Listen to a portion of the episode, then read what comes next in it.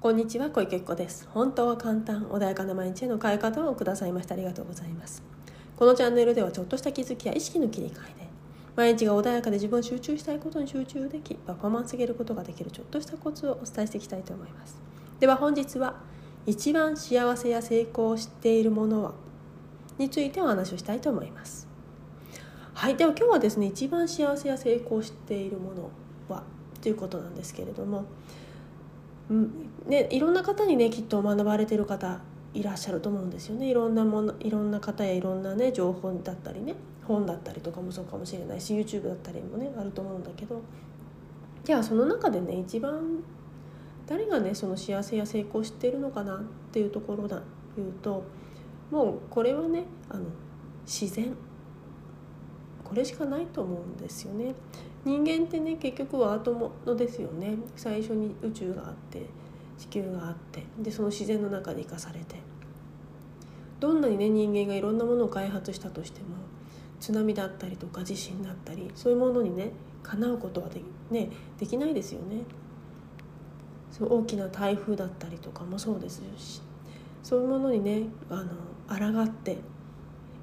抗うことによってうまくいかなくなったり、逆にねっていうことってあると思うんですよね。森林を伐採することによって反対にいろんなね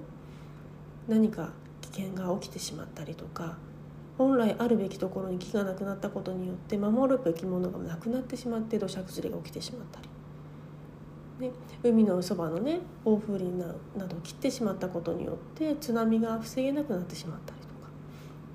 でそんな風にしてね、実は人間って自然にねよりも自分たちの方がもしかしたら優れていると思っている節があるのかもしれないけど、でも結果的にはそんなことないですよね。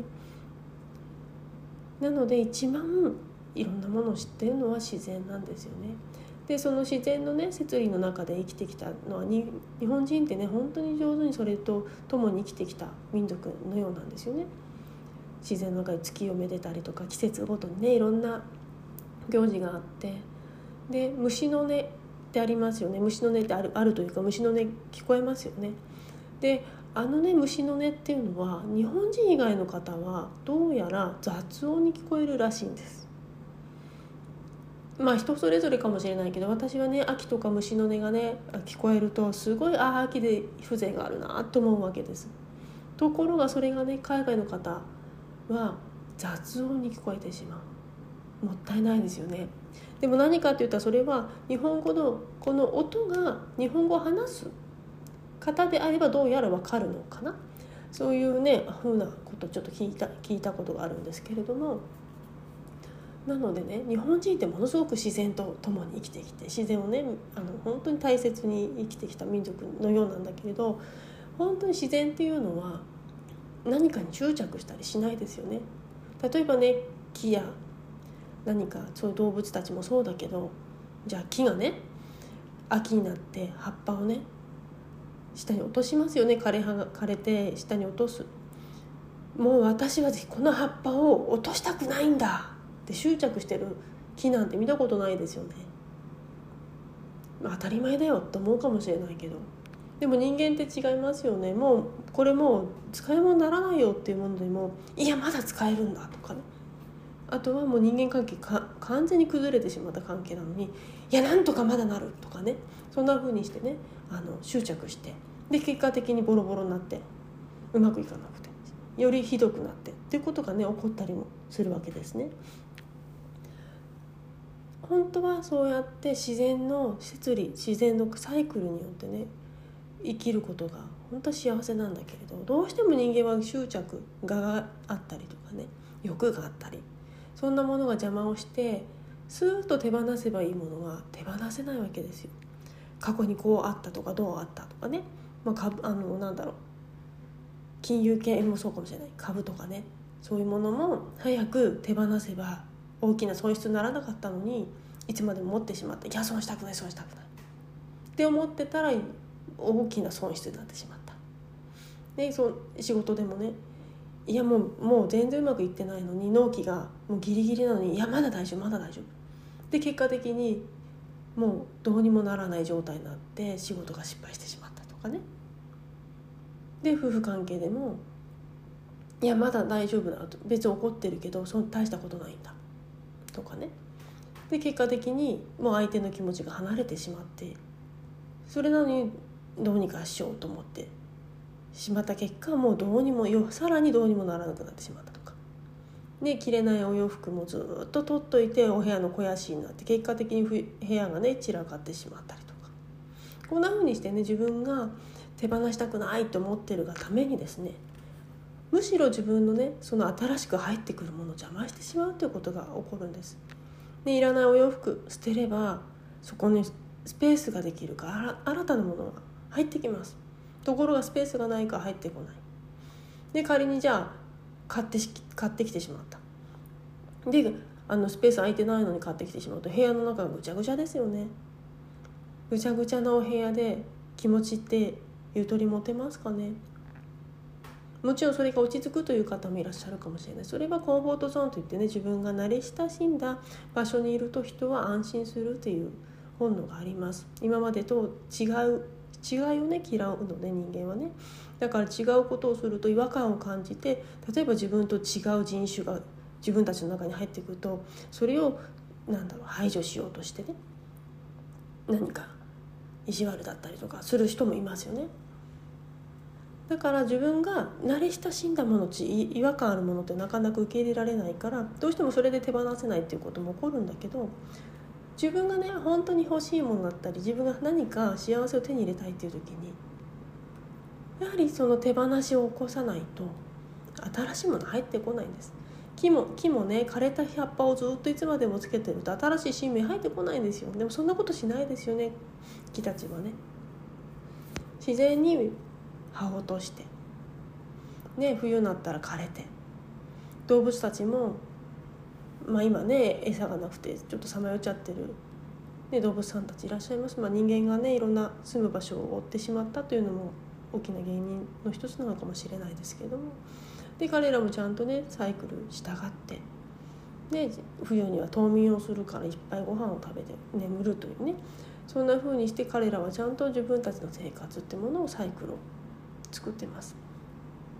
でそれで嫌だよ、じゃあ冬は、ね、僕は眠りたくないんだっていう風にねすると、次のサイクルに移れないわけですよ。春がちゃんとね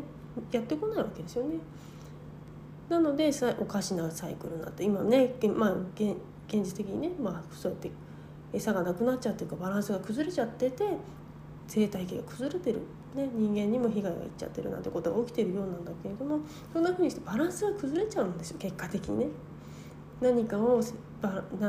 こにあったサイクルがきちっと回るサイクルから外れてしまうと、バランスが崩れてカオスに陥ってしまうんですね。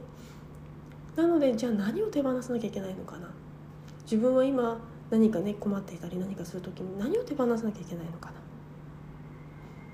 それのね自然のねそのサイクルだって、木々を見たり、ね、草花を見て、虫とかそういうものを見て、でそうだよね、春になったらこうする、冬になったらこうする。きっとね彼らは今ね自然のねちょっと私も学んでると少しや教えていただきながらねやってたりするんだけど、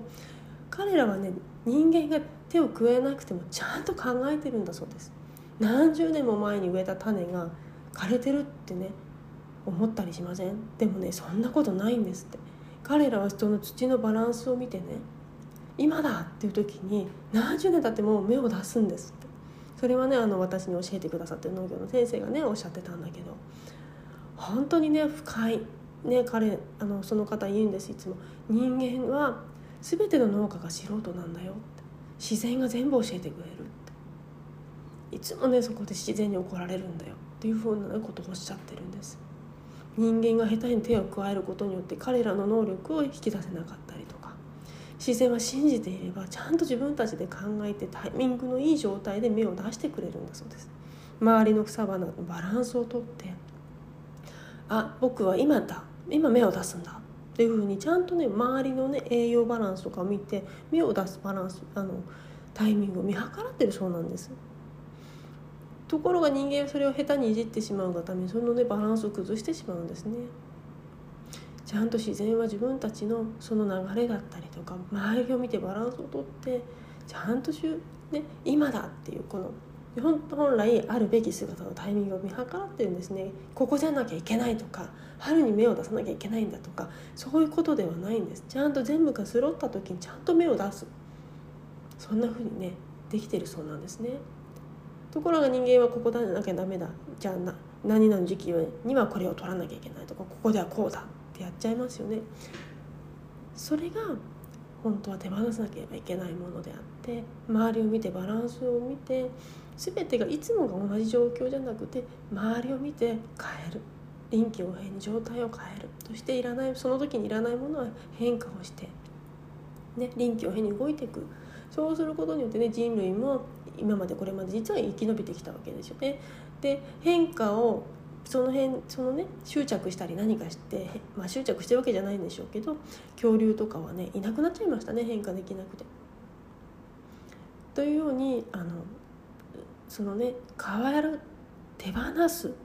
今もう状況が変わった、だからこれはいらないんだって手放すことによってね、いろんなその幸せだったりとか成功ってものは実はもっとスルッと入ってきたりすることがあるんですね。ぜひね、そんな風に自分が今何かに執着しているかもしれないって思うもの、今一度ね、本当に必要なのかなって、もうダメかもしれないなとか、その悩みすらも一回手放してみて、でなんか瞑想なんてものをね、今やりましょうなんて言われるのは、その頭の中にそういうね考え事、思考がいっぱいあるがためにその執着につながっちゃってしまったりするので、それを手放しましょうっていうことでね、瞑想されたり、頭のゴミを取りましょうっていうことがね言われてたりするんだけど、今一度ね自分が何か執着してるなって思うならば、もしくは執着しているものがないかなってちゃんとねちょっと一回自分の中でチェックしてみるんですね。確認しないとね、自分の中にちゃんと内観しないとそういうものって分かんなかったりするので、ぜひねそんな時間をね取っていただけると、よりね執着しているものが手放しやすくなってくるんじゃないかなというふうに思います。はい、では今日はね幸せと成功についてねお話をさせていただきました。本日もくださいましてありがとうございました。またね本も出しています。本当に Kindle 等で手軽に読めますので、ぜひねお手に取っていただければなと。今まで話したこともねまとめみたいなものになりますので、ぜひね読むとまた違う形で情報が入ってきたりしますので、ご参考にしていただければなと思います。経営者のためのビジョン実現術、